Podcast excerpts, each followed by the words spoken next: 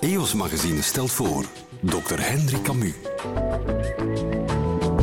De leuke dikkerd bestaat. Het is een cliché. Dikke mensen zijn gezellig, houden van de geneugten des levens, zijn goed lachs, maar meestal klopt dat niet. Dikke kinderen worden vaak gepest en hebben een lager zelfbeeld.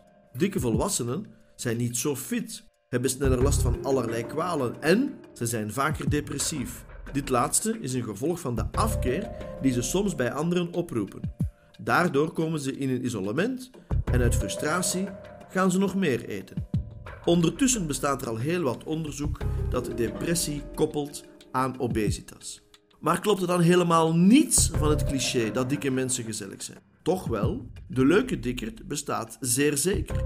Daar is nu een begin van een verklaring voor. Canadese wetenschappers hebben een gen ontdekt dat zowel medeverantwoordelijk is voor obesitas als voor een verlaagd risico op depressie. Met andere woorden, het is niet enkel een dikmakend gen, maar ook een gelukkigmakend gen. De wetenschappers zeggen dat dat verband eerder bescheiden is, maar het is er. Hoe moeten we dat nu interpreteren? Genen die men vindt bij obese mensen zouden beschermend werken tegen depressie. Misschien is het mechanisme een soort van verzachting van de bestaande link tussen zwaarlijvigheid en depressie.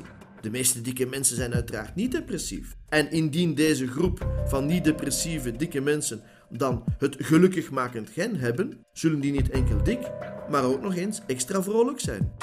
Dr. Henry Camus, een podcast van EOS Magazine.